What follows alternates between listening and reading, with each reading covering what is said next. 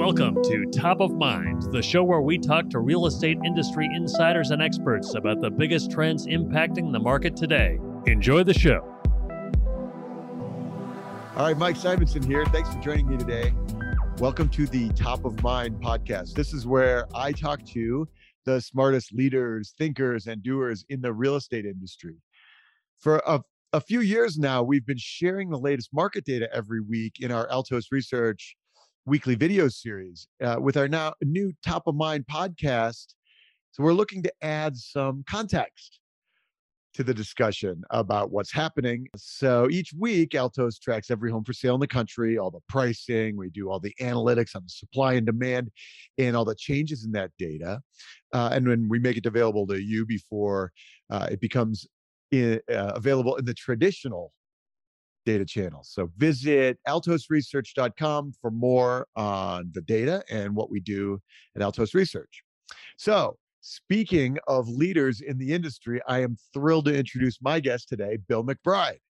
Bill is a housing market expert and the author of the popular economics blog Calculated Risk. This is uh, one that Paul Krugman, Nobel laureate Paul Krugman of the New York Times, called his go to website for housing matters. Uh, Bill may be best known for accurately predicting the housing bubble in 2005 and the bottom of housing prices in early 2012. And, you know, Bill and I, Bill, welcome to the show. You and I go back way, away to that that 2005 time when we both started. I started Altos Research January 1 of 2006 and started blogging along that time. And you were one of the very first people who are in the space blogging at that time and communicating about what you were seeing. in And so welcome to the show. And I, I just I'd love to start with like tell us about the the origin of calculated risk the blog and your background before that like how did we get here well, thanks so much for having me, Mike. It's a real pleasure. You know, I, I looking back because now what is I think this is my 18th year. You know, in 2004, I was reading about blogs, and I thought, well, what what the heck are these things? You know, and one of the, the best ways to uh, understand something is just to do it. And so I said, well, I'm going to start a blog. And so I started it in January of 2005. But then, I, you know, you have to think about, well, what do you want to write about? And one of the one of the things I've always been interested in is economics.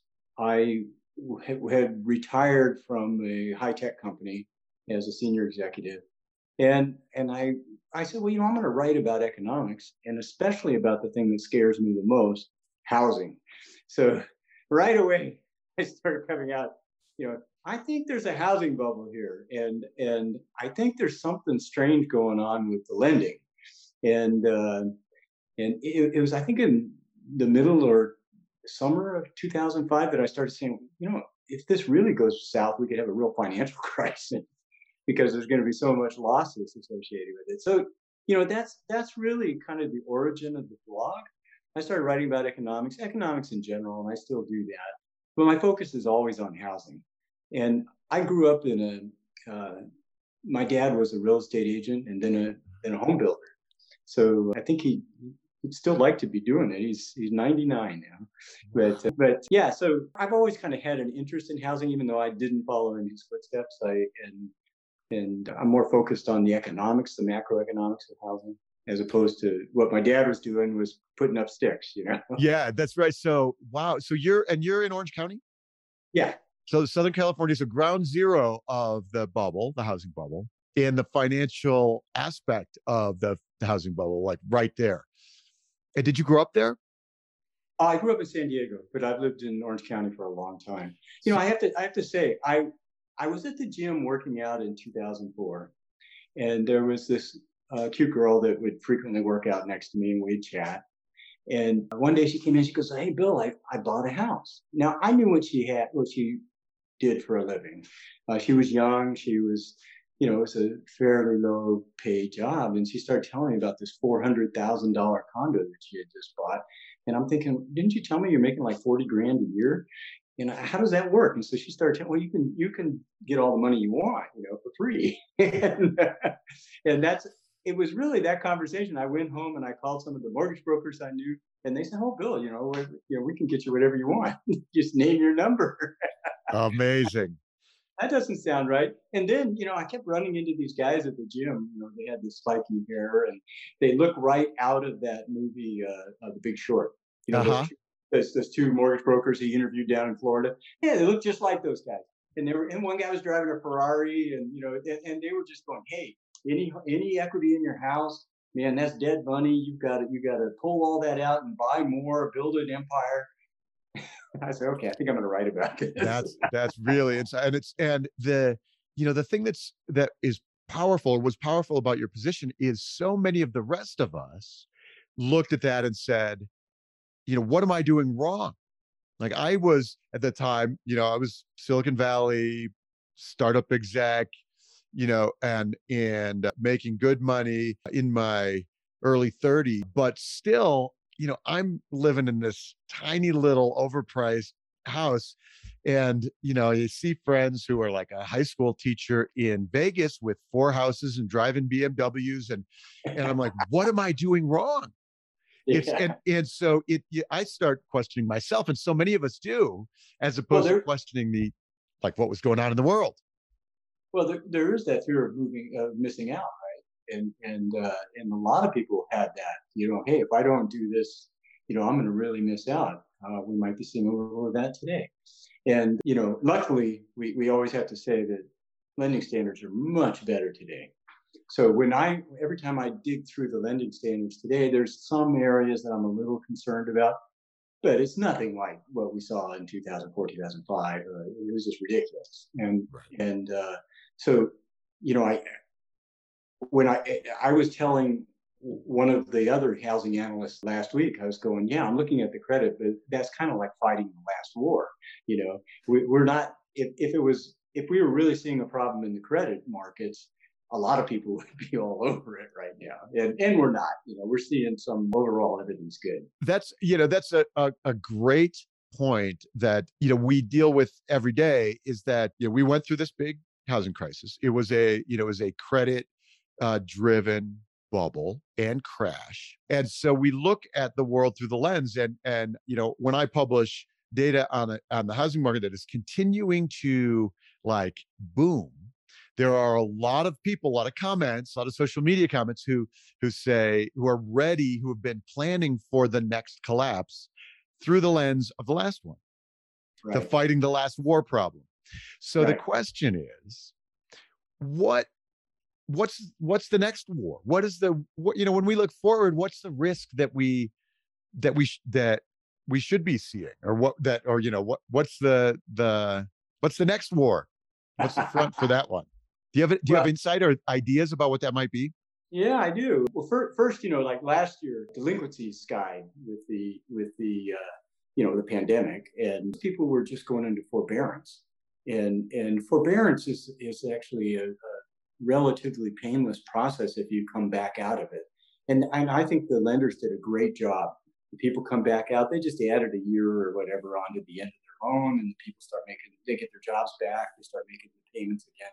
And, and I, I never saw that as a big problem, but I know that that uh, a lot of people did.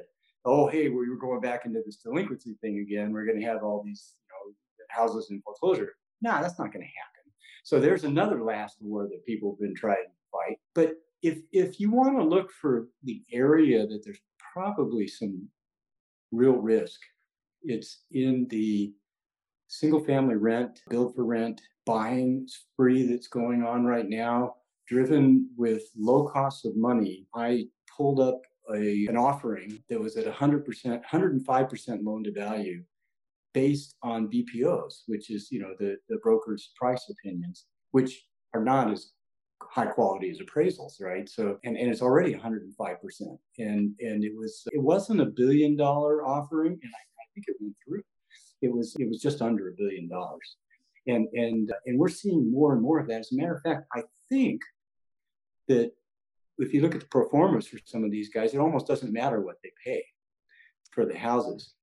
And so when when you yeah, and and then they can turn right around and borrow a hundred percent on their on their entire portfolio and and be paying nothing and and the pro forma show you know hey things are going to be great rents are going to be going up a whole bunch for for a year so I, if there's an eh, now there's what are the risks of this you know first of all these guys the the amount of money in it isn't that huge. It's, this isn't one of these ten trillion dollar, twenty trillion dollar mortgage markets, you know, that's going to take down a bunch of banks. But but but you know, they are buying 20 25% of all the houses out there right now and and so if if you if you all of a sudden had a slowdown in the number of homes that they were purchasing, that would really slow down the housing market. And all of a sudden, where, where would we see that? In inventory. So the, the first places that would show up is all of a sudden people aren't buying everything that comes on the market. So there is a, th- th- this is an area that I would be a little bit concerned about. Yeah, that's really a great point. It's been quite a phenomenon the last 10 years, and there's big money behind it. And some of that big money could change very quickly. Right. That's what that's that's the point of is the what, what I'm looking for is if there's a rapid change. I don't think that there's a financial crisis uh, component related to that, but there could be a rapid change in the buying pattern. You know, when when those guys started really buying in maybe 2009, 2010 in some low low price areas, and then really buying in 2012, 2013 I mean, that made absolute sense to me. As a matter of fact, I knew people that were doing it, and and uh, I mean, you clearly are getting good prices on the houses, and you're getting good rents, and you know, and there the and that it was at that same time that we saw a nice surge in rental demand because demographics were really positive for rentals, which is now they're switching over more to be positive for homeownership. That's that's been a key component of this of this frenzy that we're seeing right now and and and that's one of the things that sort of makes it make a little sense is there is this big cohort that's moved into the home buying age group. That's right, the millennials. Ago, yeah, and ten years ago, that cohort was in that renting, and and also at the same time, you had a bunch of people who got foreclosed on. They had to go live somewhere, so they were renting. Uh, as a fact, I had a tenant that was uh, got foreclosed on, and that was going great. You know, he rented one of my places, and so and and was you know quality renter. You know, he he just got he just overpaid and and got burned you know and so that that's the area and i think i think what we'd be looking for is your data and and uh, if we start seeing inventory coming up uh, surprisingly um, then then that might be a flag. That'd be it. You you mentioned it like investors buying 25% of homes right now. And I think are you using the folks at John Burns publish a number about that? Is that is that I, where you're getting? I think I, I think I saw that number from CoreLogic. Oh, CoreLogic, okay. And I think, correct me if if you think this is wrong, but I think that includes individual investors, not just yeah, the institu- yeah, institution. It does, it does. It does. It includes individuals. And that's actually an interesting thought. So from from our from our data, you know, we can show our, our inventory chart that declines every year as more of those homes go from single family resale to to rental properties. And a lot of that is we've observed is individuals buying the next house and keeping the first one as a rental property. I see that all the time. You see it all the time. It's a great, it's been a great deal. It's been a yeah. really good deal to build your your little inner, inner your portfolio. And so one of the things that you know I think about that even if money is no longer cheap and it becomes less of a good deal to do that for those individuals that have already done it and maybe they have one or two or three homes and they moved and kept the others for in, for investment those are locked in forever at cheap money so right. those those yeah. aren't coming back on the market right it rarely makes sense to sell them. Yeah. That's one thing my dad always used to say. He goes, "The only mistakes I ever made was selling." Was selling, yeah. Yeah. And, Buy low, uh, sell never. Yeah, and uh, you know, very very Japanese view. You know, I mean, they've been doing that for years. Yeah. but, but you know, and that it clearly drives up the property and it pulls a lot of properties off the market. That's one of the things we saw happen in that uh, 2011 2012 period was a lot of these really low end properties. I remember that you could be picking up condos around under 100 grand that would be renting that would be renting for you know you could be getting 1400 a month on. You know it was yeah, ridiculous. It's nuts. It, it, yeah, I mean it, it was mind blowing, and, and so you know, but the, but that's not happening now. See, I don't know. You know, the numbers don't make as much sense today. So to me, and and I look at when I look at the demographics, I do think that there's been some household formation as people move out of, um, you know, maybe maybe younger adults living with their parents and stuff, but but uh, that's not something that I think is going to sustain. So, yeah, let's talk about that for a second. So you've done some writing on household formation. We had a big surge. We've got the millennials, and then what's interesting, some folks like Ivy Zelman has have talked about how they think Zelman thinks that they, that you know we've actually we've been building enough homes, so we're not underbuilt. Right. What do you think about household well, formation, population, and those trends in the next few years?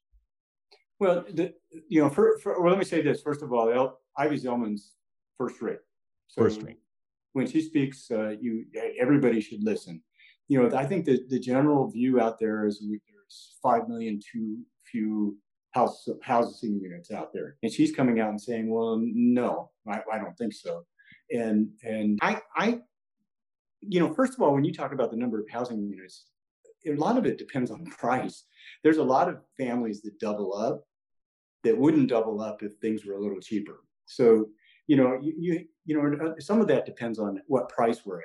If, if, uh, if rents were much cheaper, people would have, you know, uh, families would split, you know, and I'm talking, you see that all the time in, in immigrant families where the, you know, the, the kids stay with their parents a little longer because everybody's trying to save money and help out and everything. So, and, and we'd see less and less of that. So, you know, there, there is a price component to it. But my view is, is that uh, the millennials are in the age group now of preference for homeownership.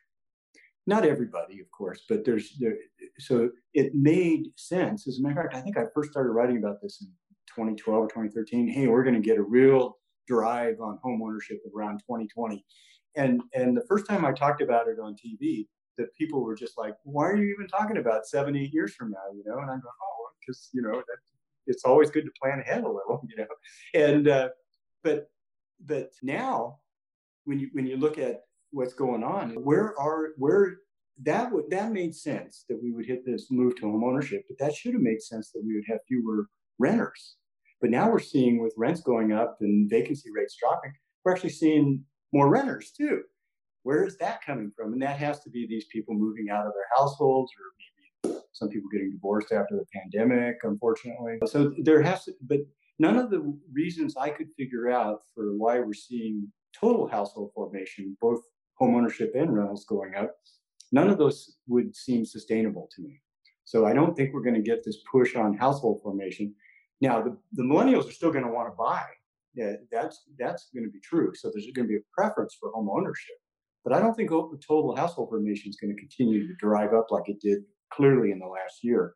Even though we don't have the numbers, I'm, I'm inferring that from both home ownership demand and from rental demand. So I'm inferring that there must be household formation. So okay, yeah. So so you see a decline in the the pace of home ownership of of, of household formation, which yeah, is basically. Think, I think it's going to slow. And, and remember, over the last two years, I mean, back to back years of the slowest population growth ever in the U.S. percentage wise. we shrank, right? We shrank this year. Uh, yeah, I mean, I, I, think that's true, and and you know, I mean, it's you know, between the, the excess deaths and the, the lack of migration, net mig- immigration, and yeah, I mean, we're, it's going to be another tough year, and and probably, you know, all through this. I mean, it's just it's just that's lower population, and you know, so we're getting household formation without population growth which is interesting, which means that we're going to see another drop in number of people in households, and that number comes out a year or two late. But but we'll start seeing that. So, at what point do we see that in our some of the demand metrics in housing, or you know, starting to see some of the, you know, we had we've had you know pandemic, both pandemic and economy driven and cheap money driven household formation. So does that hit in 2022? Like, is well, there second half of the year all of a sudden people are backing off? Like, is it that quick? Yeah, you know the problem. The problem with housing is it moves slowly, or maybe that's good because it's all rear view mirror. Yeah, you can be very well. You can be very patient. You know, it's it's a it's a slow moving. I mean, even when in 2005, I go on, when's this going to end? You know, and the flag, of course, was the second half of 2005 when the inventories really started increasing sharply. Yeah. I said, okay, there it is. Now, now, and then prices started falling in 2006. So um, that's that's why you know, the answer is I don't really know when it's going to happen, but I know what inventory will tell us. If you know, it's possible that that we could see this household formation go on for a few years at, at, at a very high level as people pour out. Because we did have record number of young adults living with their parents a couple of years ago. We know that when by the time we get those numbers, it's going to be less now. Where where are these household formations coming from? It has to be a lot of it from that. But you know, and, and that may continue for a few years. That that trend may continue, or it could slow. That that's why the focus is always on inventory because if if you if if we start seeing inventory going up, we can start asking why. Are, are the investors buying fewer homes? Are are these are these household formations slowing? Whatever the reason is, but it, it you know this isn't this isn't anywhere near like 2005 where I was going, it's coming soon. I just, you know, and then it happened. So, you know, we could easily go through 2022 and still have have a no significant increase in inventory. Although I I do think that by the end of this year we'll be seeing year over year inventory increases, just because it's so darn low. It's so and, low. and and I and one of the things I'm watching your numbers for is if the bottom is earlier this year, more in a normal season, as opposed to last year when we saw the bottom in April. Yeah. I mean, I mean that's insane. It's usually in January or February. Uh, you know, I mean, uh, I, I it, going all the way to April was crazy, and and that really was a sign that there was something going to continue. And and uh, and and you know, when you get to house prices, wow. I mean, this house prices when you have record low inventory, house prices are going to still be pretty hot to start the year. Now, if we do see the inventory come up, then house prices growth will slow. I mean, that that's just you know that's how it works. So yeah, and I do I expect inventory to come up. I don't know if we'll get back to those 2017, 2018 type numbers. I don't think so, but but yeah. Well, my I'm looking. I look. You know, I pull up your numbers first thing every Monday, and then you know I'm just looking to see if we bottom maybe in January or February, and then and then start seeing that year over year number, which is actually not been getting smaller. It's been getting bigger. The the, the year over year decreases. And I'm going, wait a second, what's going on here? It's really hot out there now. It's really a frenzy.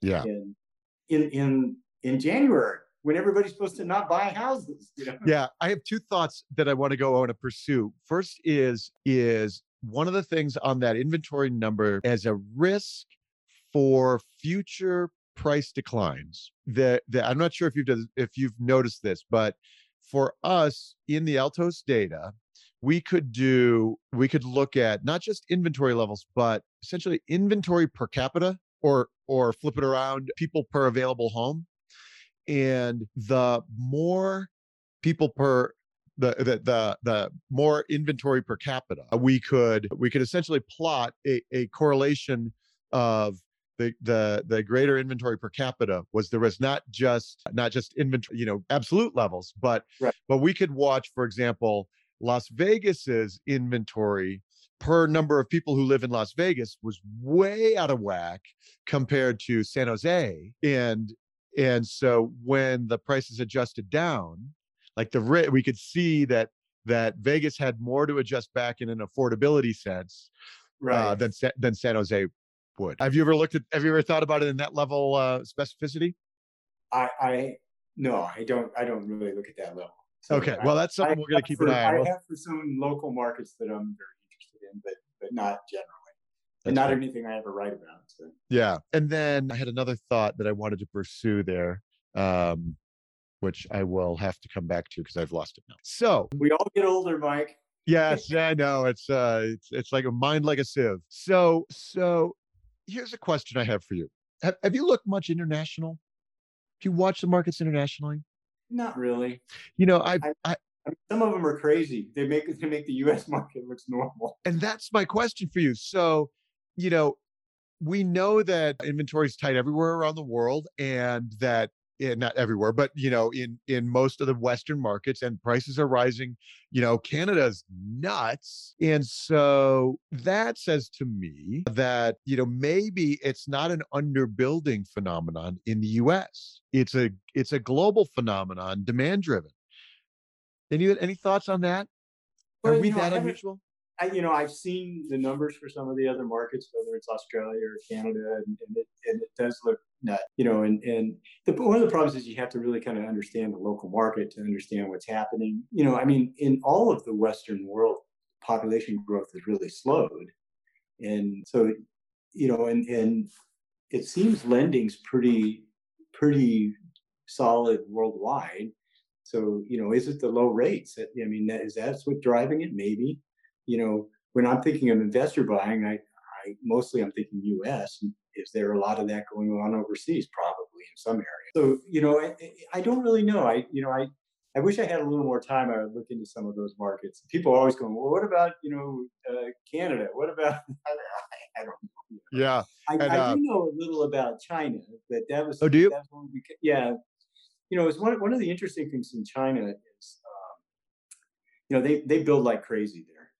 and, and, and uh, although they're starting to have problems now, but when you build a condo building in China, uh, you don't build it out like you do here.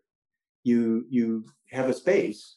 It's like an office building kind of, and and then the people who lease the space build it out. Well, order buy the space, and so if you're if you buy a there's a whole industry there that comes in and, and builds your kitchen and bathrooms and stuff in buildings that are built by the original developer and so and, that, and the owner does that. So it's a completely, it's a little different process in the U.S. You know, when you sell a condo in the U.S., it's built out. You come in, you got your your beautiful counters, and everything's done, right?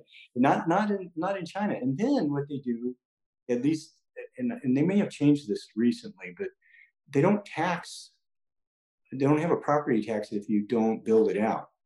They only charge you if it's built out. So what what a lot of people in China were doing was just buying these vacant condos and not building them out as a place to park their money. An uh, option. Uh, yeah, they're, they're going, hey, it's, it, you know, I don't trust the stock market. I don't trust this. I don't, you know, look, they grew up under communism and still are. And, and, so they don't trust a lot of things, but hey, I own this space in this building. And, and uh, even though it's not built out and it's not returning any money, it's, that I own it. And uh, so there was a lot. So people would always say, "Oh, look at all the vacant units in China," and I'm going, "Yeah, that's because people are parking money." So that's why you have to really understand what happens in each country. You know, it's, it, that wasn't that wasn't this massive overbuilding that the developers owned all these. As a matter of fact, the developers have sold them all. You know, so they go on to their next project. Now there are some things in the last year or two that have come to the surface that are, you know, where people are over leveraged and and uh, and they're having financial problems, as we know. But that's that's completely different. I'm talking about you know seven, ten years ago when people say China was going to implode. Like, no, they're not. you know, maybe they will now. maybe maybe they're at the curve. Yeah, so many variables in the world, and it's I would say that that you know the U.S. real estate market is is so messed up that Altos research has to exist. If it had its, you know, you know, but it's not quite so messed up that we can't exist. Like in some countries, like even in, you know, France, you got to know the guy who's got the listing like you you know yeah. you, you just you you you don't know what's going on it's really fascinating or like one company controls the whole market or you know yeah we just happen to have a sweet spot of just messed up enough in the us that, that uh, well you know there's there's in a tight market like this you know there's plenty of pocket listings out there every you know people, people they never get to the market uh, you know if it's if it's somewhat reasonably priced it's you know they the broker's getting both sides. yeah, and, and, what do you think of that trend? That's you know we see it as we call it immediate sales, where yeah. where you know house is listed and then it goes immediately in pending state, and and yeah. you know the one of two things is happening: either they they list it, they take offers, and and then they you know they they turn it around in a couple days, or they've already got their offers done and they just list it for a day or you know and then make it pending because it's already done. What do you think about that trend? Is that like well first of all I, I don't think it's i don't think it's necessarily the best thing for the seller because i think it's it is much better to get multiple offers uh, especially in a hot market in, in any market that's true. So i i think that you know i do think that, that some sellers uh, don't like having a bunch of people going through their house. And so and so they you know they're willing to yeah, well here's you know here's a good offer and and and so they're willing to go ahead and do it without without getting multiple offers. You know they think oh that's in, that's what my neighbor got so that's good price or i'm getting a little more whatever. So but my my view is i also don't think it's really I don't think it's good for the for buyers. I mean, they don't ever get a chance to see these houses. I don't think it's good for sellers. I, I think it might be really good for the agent. You know, so I, I, I tend to not have a, a, a great opinion of that. I know it happens all the time. I see it happen all the time. So, yeah. Uh, you know, and, and look, right now listings are gold, and the truth is they're always gold. So it, even even in a bad market, having a listing is it's it's nice. Every agent out there knows that. So uh, I remember my dad when he started a real estate agency a long time ago. He had two guys that were. It was a guy who was a gym coach, and a woman who was just a real go getter, and they were his top two agents. That, my dad was a broker, and the one person, the gym coach, never sold a single house. What he did was he was friends with everybody that with through their kids, and and they would all list with him, and uh, and he looked like he was a really active sales guy because he had all kinds of sales and all kinds of listings. And the other woman, she didn't get that many listings, but she sold things like crazy. And they were both making about the same amount of money, you know. And uh, I mean, listing. My dad used to say, "This guy's this guy's magic. He just gets listings like it, you know." You know, tell tell your parents that they're going to sell, or he knows when the, kids will sell. And hey, we're thinking of moving. You know, be calling the parents. You know, and uh, you know so but right now my gosh when there's no inventory it, you know every agent i know is, is saying hey bill you heard you hearing about anything? Yeah. Or the yeah like the all the techniques for trying to pull listings to market you know? It is a good time to sell especially if you've already got something else lined up. Yeah. Well that's you know that's one of the things that's an interesting point because one of the things sometimes we see is um, people don't want to put their house on the market because they can't find anything else. They're really worried. I, I actually have a friend who just sold something and the people the people wanted to buy it, but they they you know they wanted to it was really they were really nervous because they they wanted to make sure that they didn't want to list their house because if they sold it and then this didn't go through, uh, then they were going to be what living in their cars, you know, and and uh, so it, you know you you have to make sure you know that's that keeps the inventory down because people don't want to list their houses unless but you know that can work in the opposite direction too. Everybody will say oh well now there's a lot in lot on the market. Now i can list because i can have things to choose from you know and then of course you can't sell. You know? and then you start getting all the offers that are coming in contingencies you know you're going oh. I wonder like are there like what's the way out of that for home buyers and sellers? Like how do we like what's the way to navigate that this year? I don't know if i'm the right guy to talk to about that. I think you should i mean talking to some agents and brokers i mean they they they probably have some good ideas. Yeah yeah. I, all right let's from, switch yeah from let's, an economic perspective i don't know. Yeah let's switch back to the economics then. Let's talk about let's talk about the next 10 years what do we so we talked a little bit about household formation and that that's likely to uh, decline which could lead to which could be one thing in the next uh, few years especially as our, as the millennials age we start to get a little more inventory and maybe as the boomers age out uh, and well, well you know i if you I wrote an article, God, back in September. I, I, I think it was called "The Next Big Shift," um, and I feel like it's kind of the same thing I did with the, the millennials coming for buying in 2020 is is if you if I look at my parents' generation, the, the, you know, it's not monolithic, but people started moving into retirement communities around 80. And I I think it's going to play out somewhat the same way. Now, you know, I mean, a certain percentage of people will always age that's always been the case. And and uh, some people some people move to retirement communities, whatever. But but I think you start really seeing right around when people turn 80, and and the, the oldest boomers aren't 80 yet. They're they're maybe 77 or something. You know, built. Yep. 1945 or something, or 46 is the start of the boomer generation. So, you know, that we, we probably are going to see, and then, it, you know, the first few years of people turning 80s is deal. It's when you start getting a bunch of people turning 80, right? Uh, just like you're starting, you got a bunch of people right now going under Social Security, right? Because they're all in their, a lot of the boomers are in their 60s or late 60s. So what we'll probably see is maybe at the end of 2030, we'll start seeing more inventory. Now, this one of the interesting things is, is there's some real opportunities there. Not we'll see inventory in good areas because that's where you know the boomers live closer to everything, right? They they bought long ago, and but we'll also see that they, those home, a lot of those homes need improving. So there'll be probably be a real uh, improvement or home improvement market going on. You know, you come in and you go, oh, and of course, nothing you can do about a low ceiling, but you can you can you know re- redo the whole kitchen and bathrooms and make it more modern looking. You know, so uh, or maybe maybe you just do ground up, um, and we'll probably and, and uh, you know where I live, that's that's the what everything that happens goes ground up here. Yeah. But I, I, you know I live in a nice community and near the beach. But, uh, but that, so we'll probably see um, that's starting to happen towards the end of this decade, and that would be more inventory coming on the market. The millennials will probably uh, be moving up at that time, the homes that they've already bought.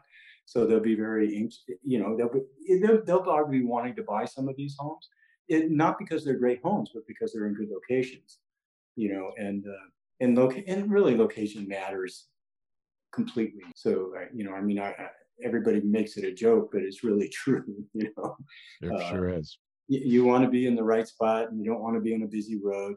And I, you know, last year I was telling people the prices made me uh, nervous, and because in if you look at price to income or real prices or price to rents, whatever you want to look at it, we're we're definitely expensive right now. But but you know, I told people, hey, if the house makes sense to you, go ahead and buy it, but don't buy anything you know, if it's on a busy street, it's always going to be on a busy street. You know, yeah. you know, if if there's if you're if you're down in a gully and have water issues, you're going to have water issues for the rest of your life. You know, so I mean, there's there's there's defects that you can't cure, and and so I would say, and that's when those houses move. By the way, in, in markets like this, you know, I know an agent in town who knows all the really crummy houses, and he's out talking to all those people, saying, "Hey, this is the time to sell." That's and, an interesting strategy for for yeah. an agent. Yeah, I mean, you you you go look if your house is on a busy street, now's the time. When when are people going to want to buy it right now? Because there's nothing else, right? Yeah. And uh, you know, there's other times when you can bring a house on that's on a busy street and it'll just sit, and, and you and you just kind of cry, you know, because you can't move it and you don't want to cut the price too much. Yeah. So so now's the time for all the defective homes to come on the market, which means for the buyers they need to be aware of that you know you you feel like you have to get in that fear of missing out but don't buy a defective home you know a home that you can't you know you can't fix whatever the defect is or it's yeah. really expensive to fix. Yeah I, people ask me you know do i buy now? Do i wait? What if it, what if i'm buying at the peak? What all these questions and and my my rule of thumb is if you love the house and you can afford the house buy the house. If you yeah. can't afford it or you don't love it don't buy the house. Don't buy it because yeah. you think you have to, you know? Yeah. That, well, that's, that's good advice because, I mean, if you can go in, you can afford it, you love the house. I always tell people, hey, if you can live there for seven years, you're going to be fine. You know, if you bought in 2005, see, I was telling people don't buy in 2005 because I was saying this is that, that you're really going to see prices drop. I mean, I can't make that prediction today. So, you know, eh, but even if you bought in 2005, so what? you're right if you like that, if you like the house and, and you were underwater for a number of years, you're not underwater anymore. That's exactly right. And and the and the difference between now and then is that you have a 3% mortgage now forever. And then if you got into a house you couldn't afford, you you had an exploding mortgage and you right. couldn't afford it very quickly. And that's that's the difference. Like that does not exist anymore. And so if you can afford it, you will be able to afford it probably forever. Right. And, you know, ability to pay was one of the big rule changes. And even some of the loans, like the non QM loans, that they still meet the ability to pay rules. And so, you, you know, that um, young woman I was telling you about that bought that $400,000 condo, um, I, when I was asking her, she was paying 1% teaser rate for the first year or maybe the first two years. I go, well, I mean, they're basically incentivizing you to move into this place. I mean, it was less than she was paying in rent. yeah. somewhere else, right? I mean, and I'm going, well, it's not going to be one percent forever. Even if even in today's market, it would jump, it would triple, right, up to three percent. You know, so yeah, I mean, th- th- those these are not comparable periods. You know, on a graph that you see the house prices, yeah, they look very comparable, but the reasons behind it are very different. So, although it still makes me nervous.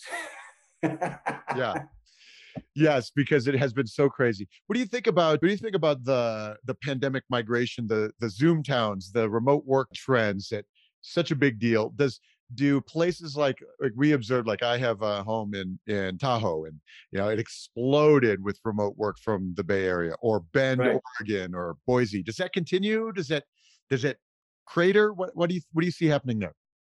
You know, I, I really don't know. I think it's a it's a you know, the, people like to live in the cities for a lot of reasons. Work is obviously one of them, and that's the one you, that you're talking about for certain workers, white collar work. But you know, you, we like to live in the city for other reasons too. I mean, if if you if you talk to people who live in New York, man, they just love New York. And and you know, you go out to so many great restaurants. You've got all the plays. You've got whatever. We have a fair amount of that here, not not to that level, of course.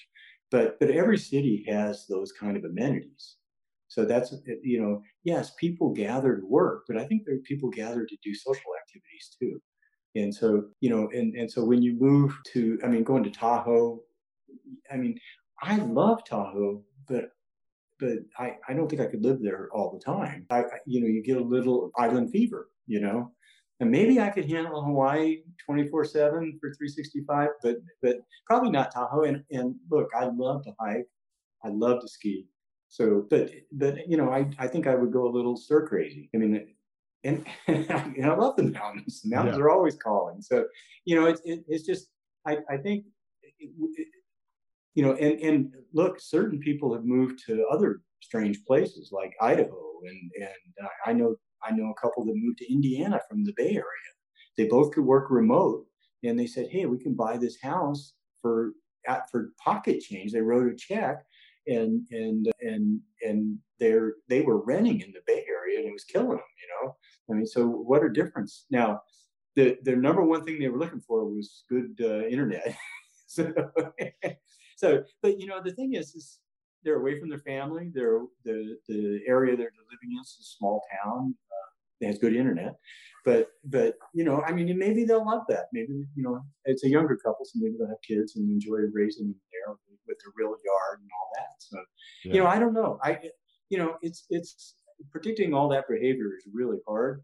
I mean, will people work from home a lot more? Sure. I mean, that's that was a trend that was already happening for certain white collar workers. I know a lot of lawyers who were working from home half the time already before the pandemic, you know, and, and, and you know, so it's no big deal. They were already set up. You know, you can do it. You, you, you know, it, so yeah, I, I think I think it's a trend that will continue. I just don't know how much that'll impact housing. I mean, you you look at New York right now, and New York people are pouring into New York, right? Well, maybe not this month because of, of uh, you know the new wave, but but yeah, I mean it, it was you know it emptied out in March or April of last year, and but you know that's all behind us. People. At the end of the day, New York is still New York. And say, hey, where you you live in San Francisco, right? San Francisco is going to be San Francisco. Yeah. Um, you know, I, I think it's it's it's sort of amusing that people have a negative ag- attitude San Francisco because if you go to San Francisco, most of the areas you don't see bums. You don't see. I mean, there are areas where you do, but and and you know, San Francisco is beautiful with great amenities, and you know, and and uh, so you know, it's it's it's kind of it's kind of amusing to me is I, I've actually been in areas where there was a major news story and it was in a two block section. you know, you're outside that two block section and, and, and the people leaving, as soon as they're off camera, they they behave differently. You know? Yeah. so, and, you know, I, I just I, every time I see a negative story on San Francisco, I just laugh. You know? yeah. That's not San Francisco. I, well, I am an that. unabashed San Francisco propagandist, so um, you know, I, yeah. Uh, I, but it will be fascinating. There's uh, like there's some real changes and things underway in San Francisco, and you know because the city and the the tech companies were so easy to be remote. They haven't really come back yet in the downtown area. And so there's right. still some there, there's still some real things like that are, it's going to be fascinating to see.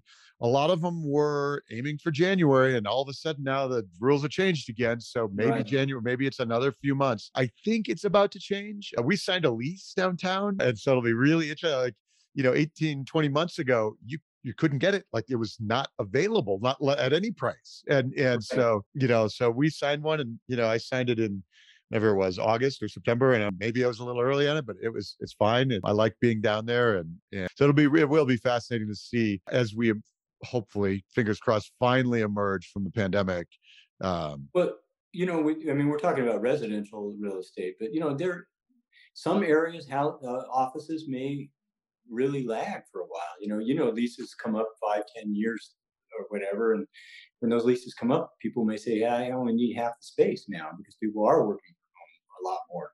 Yeah. Um, and you know, we we see retail is was all you know retail's been under pressure for years from from the online buying and and uh, the pandemic just just really crushed retail you know so you know there there are sections of the commercial real estate that are struggling I mean, sure. you know, even even hotels are, you know, they're not back yet. They're their best customers, the frequent ones, are the business travelers, and and and it's the leisure travel that's come all the way back. It's not the business travel, and because I think I think a lot, and that says that a lot of people, business people, are doing Zoom instead of flying.